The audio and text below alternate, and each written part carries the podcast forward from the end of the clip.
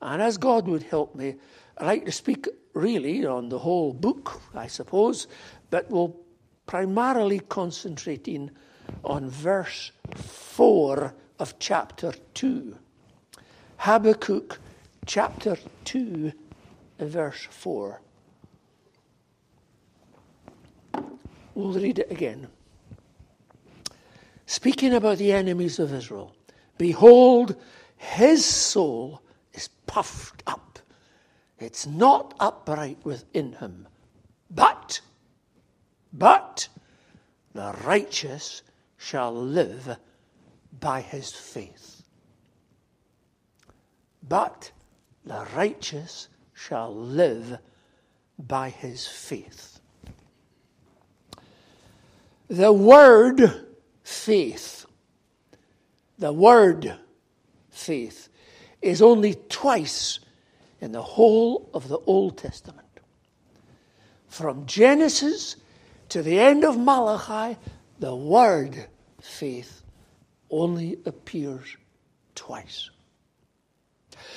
But if the word faith only appears twice, the concept of faith pervades the whole of the Old Testament.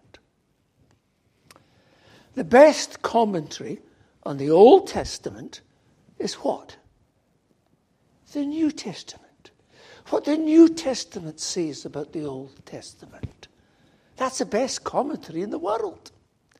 And we read there in one chapter of Hebrews, Hebrews chapter 11, how often do we read, by faith, by faith, by faith, by faith Abel, by faith Noah, by faith Abraham, by faith Joseph, by faith Isaac, by faith David, and so on. The Old Testament is full of the concept of faith, although the word only appears twice. This verse, this, the last part of this verse we're speaking on, verse 4, chapter 2 of it. it, is quoted three times in the New Testament. Romans 1:17, Galatians 3:11, and Hebrews 10:38. But it's interesting to note. Am I right? We normally speak about, you know, the just live by faith. And when we use that, we're thinking of the Christian's conversion. Am I right? That we live by trying to be good until we're converted to Christ, when we realize we can't earn salvation by being good enough. So we turn over to faith. We think of living by faith as a conversion experience. That, of course, is correct. But the use, especially in the Old Testament, of the concept of faith is not as a one off conversion experience. It is, it is used as that, but the, the greater use is the continuing act of faith in the Christian life. It's not just something that happens at the beginning of our conversion, it's an ongoing practice. It's a continual behavior, conduct, lifestyle. It's a con- lifestyle of the Christian. We live constantly, by day by day, by faith. And we've got that here exactly as well. The book, as we read, started off with Habakkuk. And in chapter 1, verse 2, we, we can ask the question how can the man in chapter 1, verse 2, who's crying there, Lord, how long shall I cry for help and you will not hear? How long do I cry out violence and you will not save? How can that man be the same man as in the last verses of the book, who says, Though the fig tree shall not blossom, nor fruit be in the vines, the labour of the olive fail, the fields yield no fruit, no flock in the stall, no herd in the stalls, yet I will rejoice in God. How come? How can it be the same man so quickly going from what you could almost say, if not querying God's existence, he's certainly questioning his integrity? How can that man turn so quickly to a situation where he is praising God and he will continue to praise and say, God is my strength? What makes the big difference? What comes between chapter 1, verse 1, and the last chapter and the last verse? What comes in between? To make such a difference to one man a vision from God and a prayer to God. That's what makes the difference. So, as God would help us, let's look a bit more closely at it. Under four headings Habakkuk's problem, Habakkuk's vision, Habakkuk's prayer, and Habakkuk's song. So, what's Habakkuk's problem? Or his oracle, is verse 1 in chapter 1 says, or his burden? Well, there's several things in it. Number one, it's the condition of God's people. God's people. He's not talking here about heathen pagan nations. The land is filled with bribery. It's filled with violence. It's filled with corruption. It's filled with lawlessness. That's his complaint. The condition of God's chosen, blessed people. They've gone to the dogs, as we say. Violence, bribery, corruption. God's holy people. That's the first aspect of his problem. But then there's something else. There's something else burdening him. Unanswered prayer. Hasn't the Lord said, Call upon me in the day of trouble, I will deliver you? That's what Habakkuk's doing. And he says, Lord, how long do I cry for help to you and you will not hear? Is that familiar? Can you identify with that? Have you got that experience? You see, he's not just praying for a long time without an answer. He's praying for something God wants. He's praying that the land would be rid of corruption. He's praying that the people of God would become holy. And God still doesn't answer. Is that familiar to you? Can you identify with the prophet? Well, let me tell you this you're in the very best of company. Habakkuk, a prophet of God, that was his experience.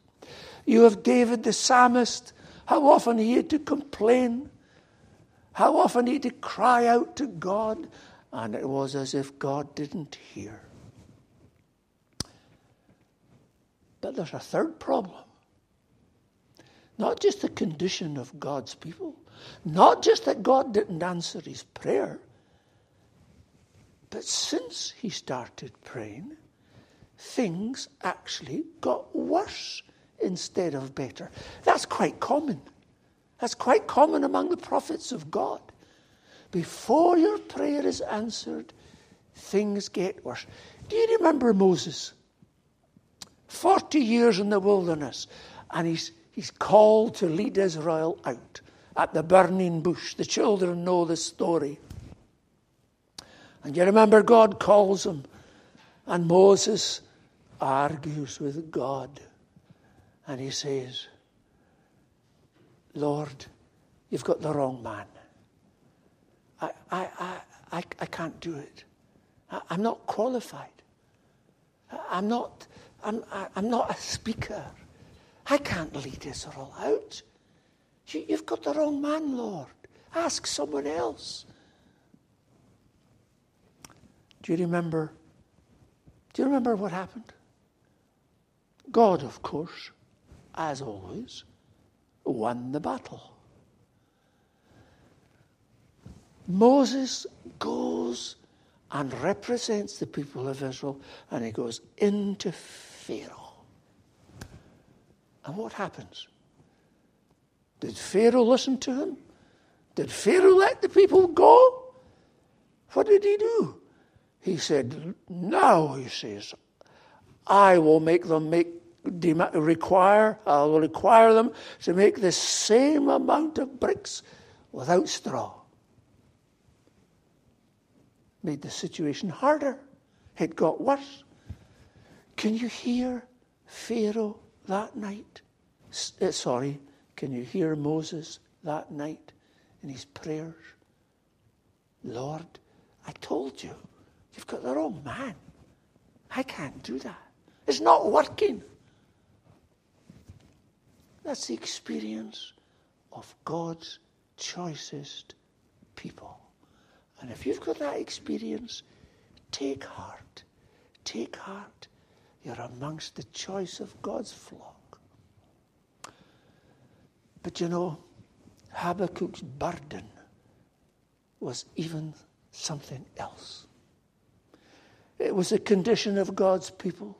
It was the fact God wants not in his prayer. It's the fact that things were getting worse instead of better since he started serving, obeying God. But the real burden of his problem was God's reply. He couldn't make any sense of it.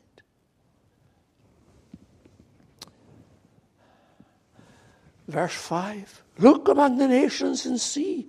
Wonder and be astounded. I am doing a work in your days that you would not believe it if told. For behold, I'm raising up the Chaldeans, that bitter and hasty nation, who march through the breadth of the earth to seize dwellings not their own. There's two, two things he says in God's reply there. Number one, in the original, I am doing a work is, is emphatic. It's as if God is saying to Habakkuk, Habakkuk, don't you dare say I'm doing nothing. I am working. See how he puts it? I am doing a work in your days. I'm doing something now. Now, as we'll discover, the result's not for many, many years later on, but I'm preparing it now. God is a God who prepares his work. And very often, God takes years in preparation. Very often. I am working. I am hearing your prayer, Habakkuk, and I am doing something about it. Don't say I'm doing nothing. I am working. And I'm doing something so powerful that you wouldn't believe it if you heard it. So, what is the message? What is it he's doing? He's raising up the Chaldeans to judge Israel. But you see, that's what goes for Habakkuk. He says, Lord, you're raising up that evil, bitter, wicked nation, the Chaldeans, to deal with Israel, your chosen people. You know what they've done already. You're on their side against us. He, he, he just can't believe it. Lord, how can you look, use them against us?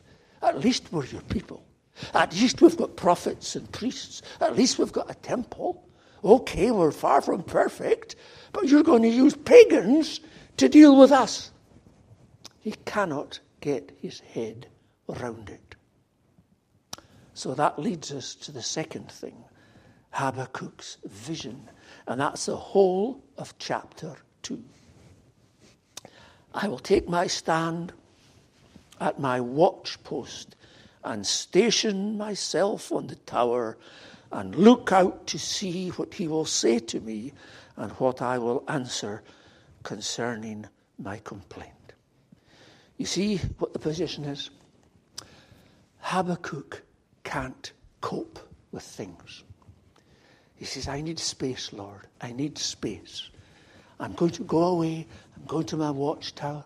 I'm going to my holiday retreat, you could say. I'm going to wait. I just can't cope with what's happening. I want space. I need time to consider all this. It's too much for me. So he goes away to meditate and think about things. And he's on his watchtower. And then, verse 2 And the Lord answered me Write the vision, make it plain on tablets, so he may run who reads it. For still the vision awaits its appointed time. It hastens to the end, it will not lie. If it seems slow, wait for it. It will surely come, it will not delay.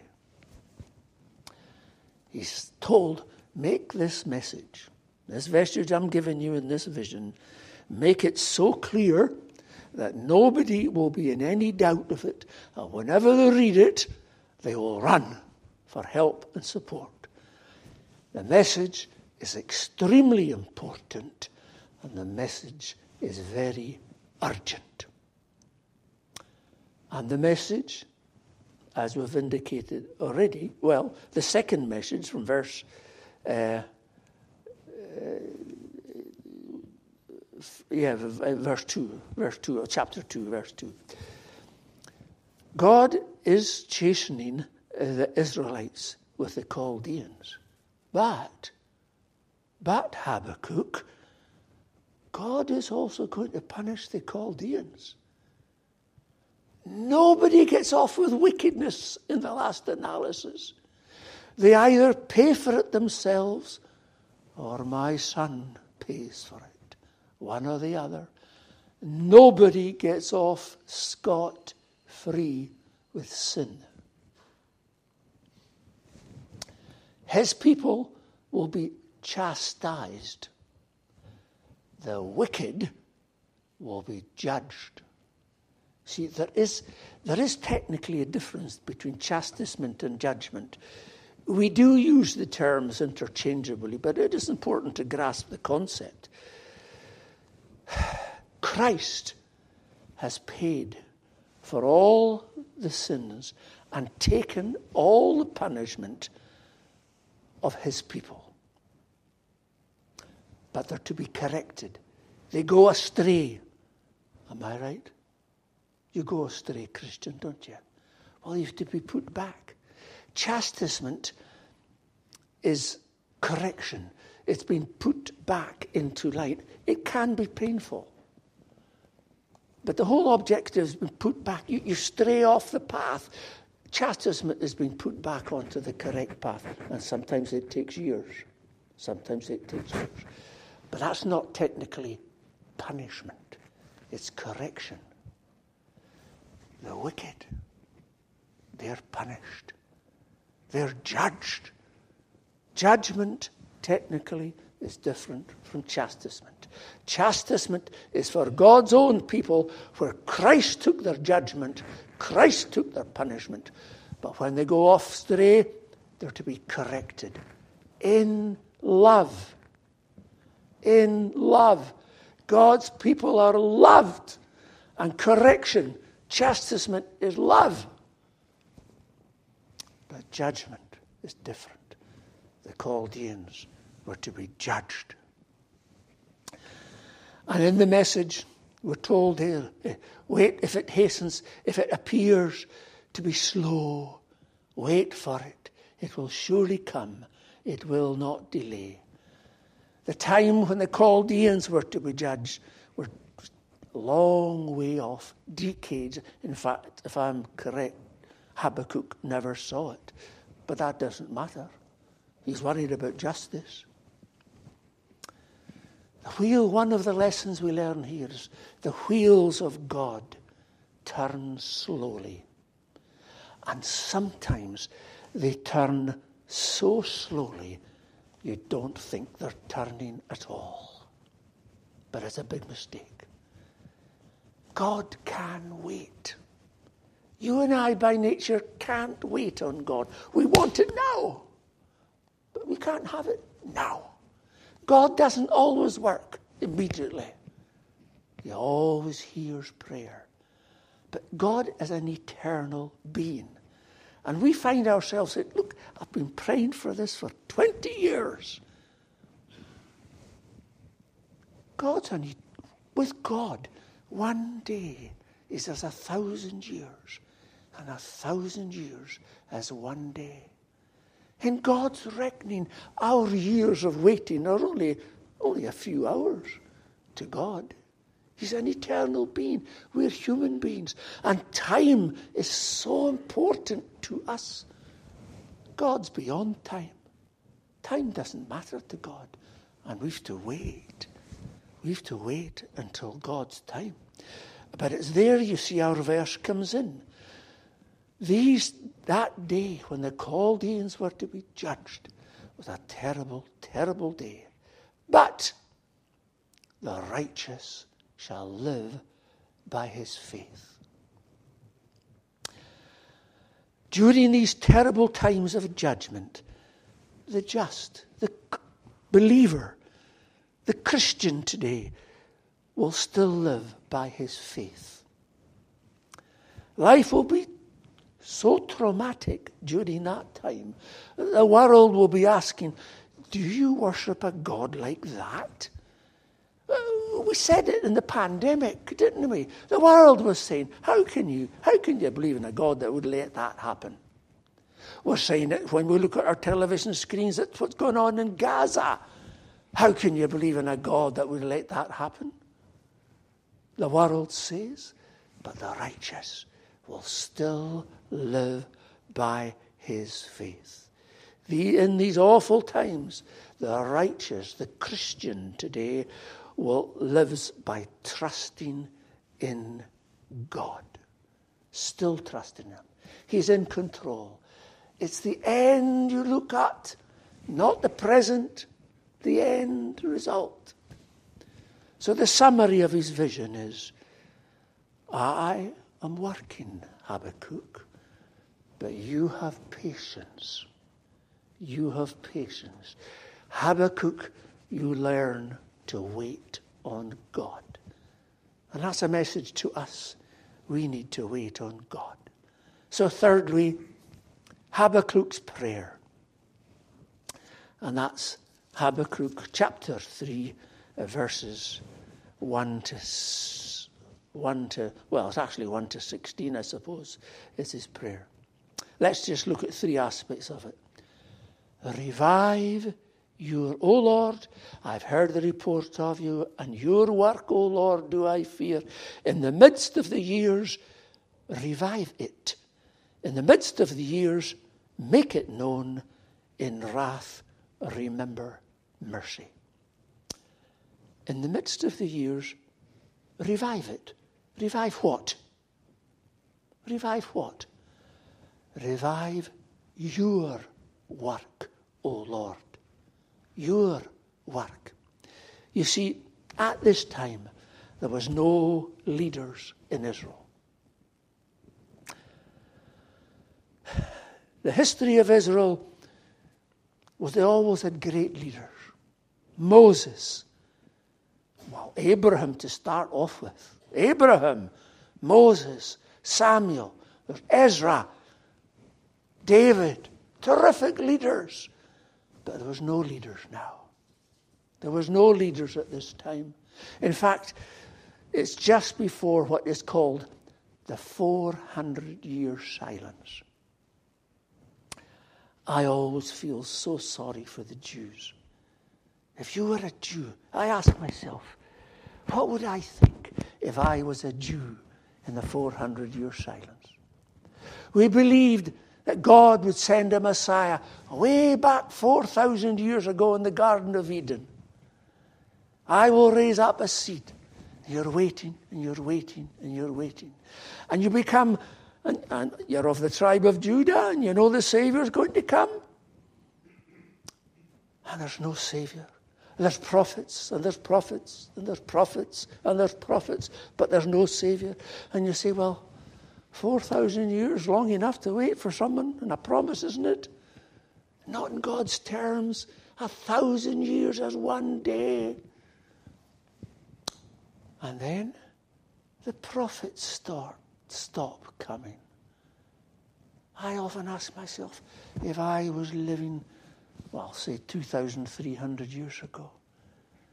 God stopped sending prophets now. Do I believe? Do I still have faith? 4,000 odd years. But we got prophets to keep reviving us and encouraging us. But now the prophets have stopped. Now the prophets have stopped. And for 400 years after Malachi, there's no one no voice from heaven, no prophet as God raised up for Israel for 400 years until John the Baptist. How's your faith doing? How would your faith do then?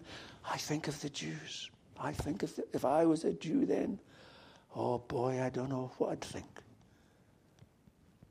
No prophets now. It's a long time. Well, God can work without prophets. And that's Habakkuk. Lord, you don't need a prophet. You don't need a king. You don't need a leader. Just bless us. Revive your work in the midst of the years. There's no Moses. There's no Samuel. There's no David. But you can work without these, Lord. Revive your work. In the midst of the years.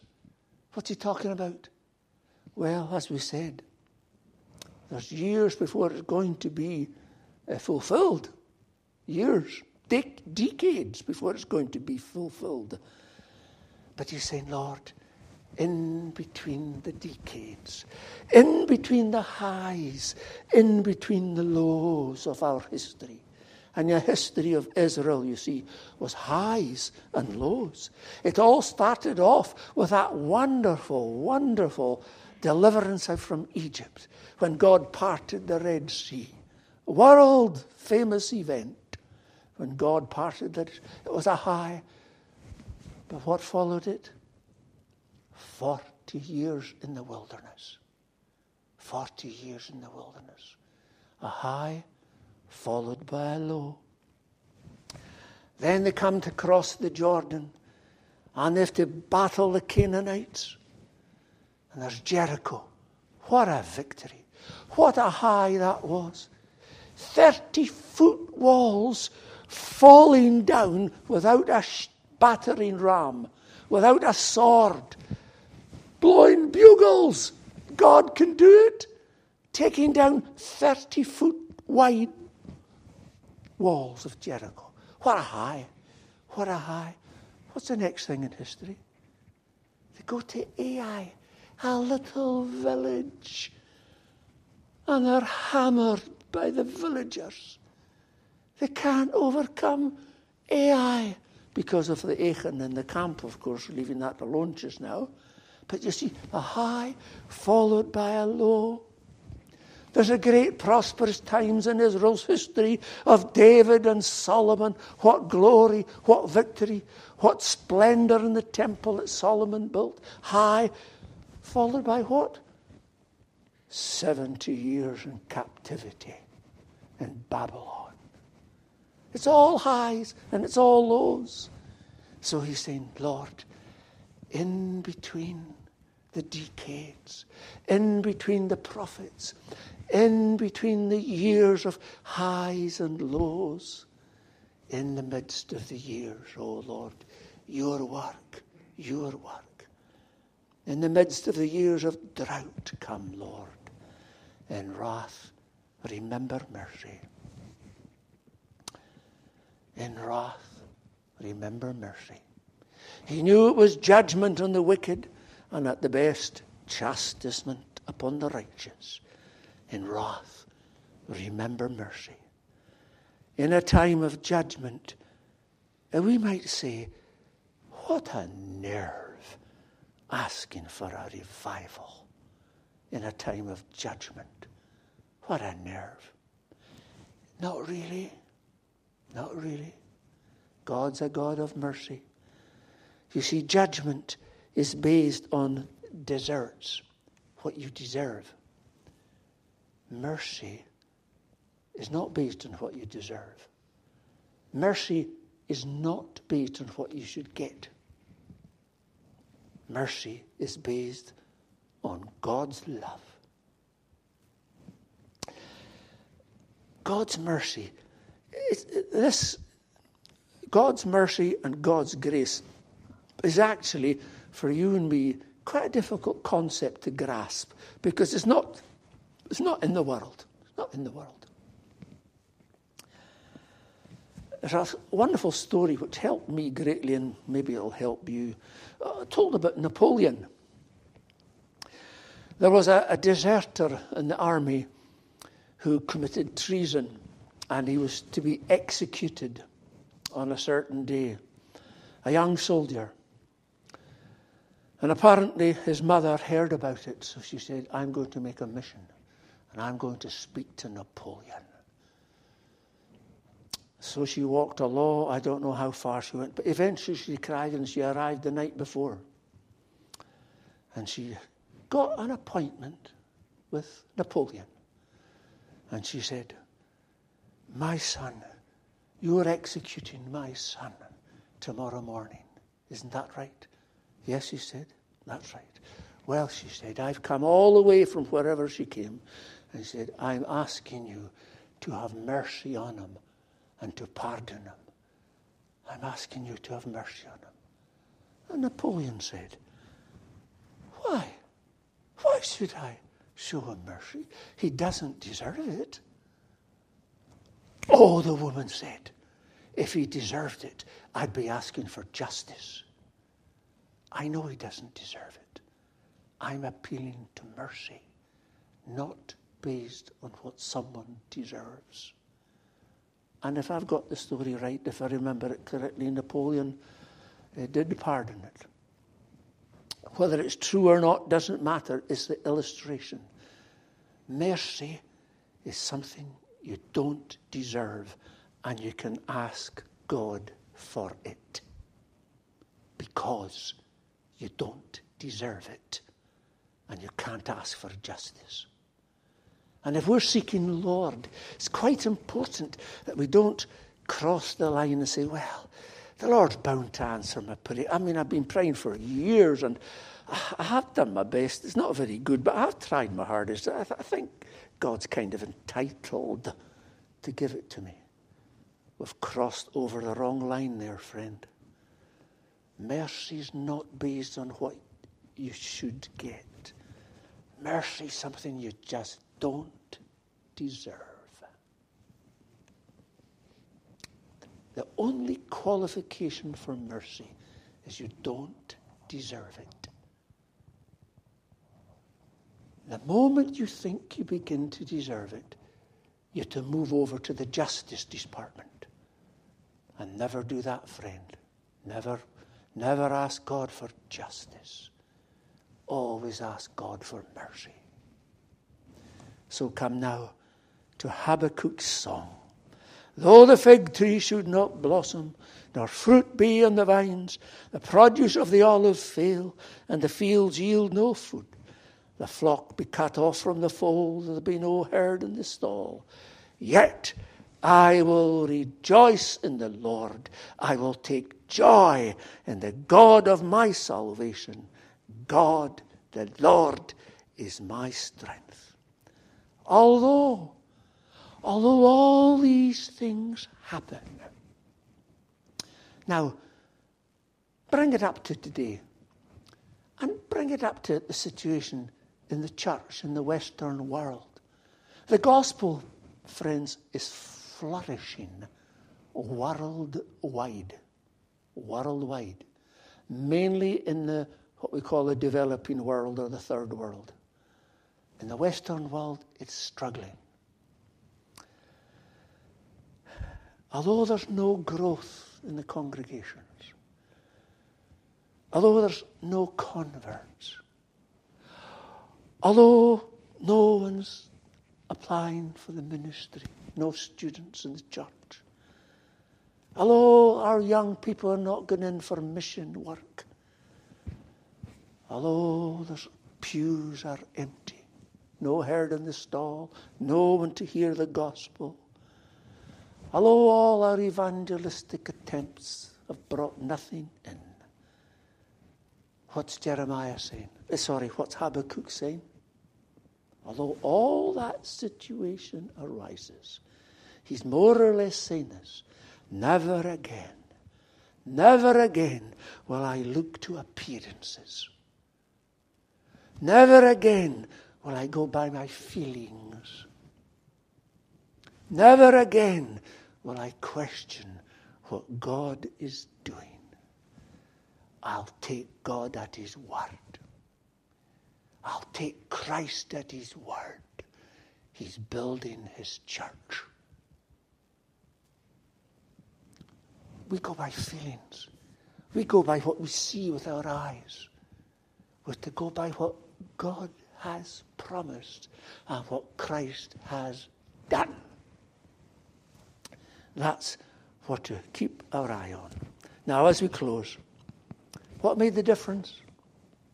From sorrowing, sighing, to singing a song. A song of faith, a vision from God, and a prayer to God. Do you say, that was all right for Habakkuk? He got a vision. I didn't get a vision. I beg your pardon. No vision? I beg your pardon. What's this? That's a revelation from God. There's far more there than Habakkuk had. Far more. No such thing as pocket Old Testaments in these days. We've got far more than Habakkuk had, and we've got it in writing. A divine communication where God has said He's in control, He has a plan, He's made a promise, and He's got the power. Do you know what faith is for? Faith is for when God appears to be doing nothing. But he only appears. Think of the farmer. What would you think of a farmer? You saw him sowing seed. And the next morning he goes out. Where's the potatoes? Where's the carrots? The farmer knows it takes time. God is not in the hurry that you and I are. But God is faithful. God is faithful. God keeps his promises. God's plan is bang on schedule. It's not running late. It's not running late. It's on schedule. And he's got the power. And he's got the desire. And he will do what he says. How's your faith? How's your faith? Can we say of you what Habakkuk, what said of Habakkuk? The righteous shall live by his faith. May God, the Holy Spirit, make his word effectual to every one of us. Let's pray. Our Father in heaven, be pleased to take the things of Christ and to make them ours here tonight. Give us this vital, living faith that saves the soul and helps us live by rejoicing in God. now hear, now forgive, now bless, as we pray all in Jesus' name. Amen. We conclude our service of worship by singing from Psalm 28 in the Scottish Psalter. Psalm 28 in the Scottish Psalter, that's page 238. 238. We sing from verse 6 to the end. Forever blessed be the Lord, for graciously he heard the voice of my petitions and prayers did regard. Down to the last verse. O thine own people do thou save, bless thine inheritance. Them also do thou feed, and them for evermore advance. Psalm 28 at verse 6 Forever blessed be the Lord.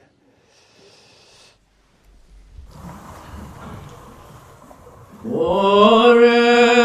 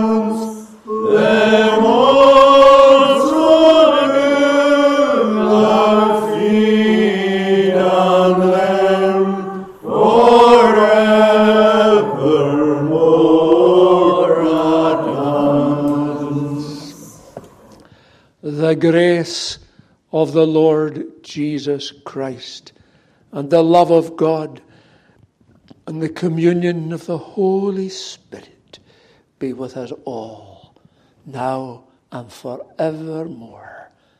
Amen.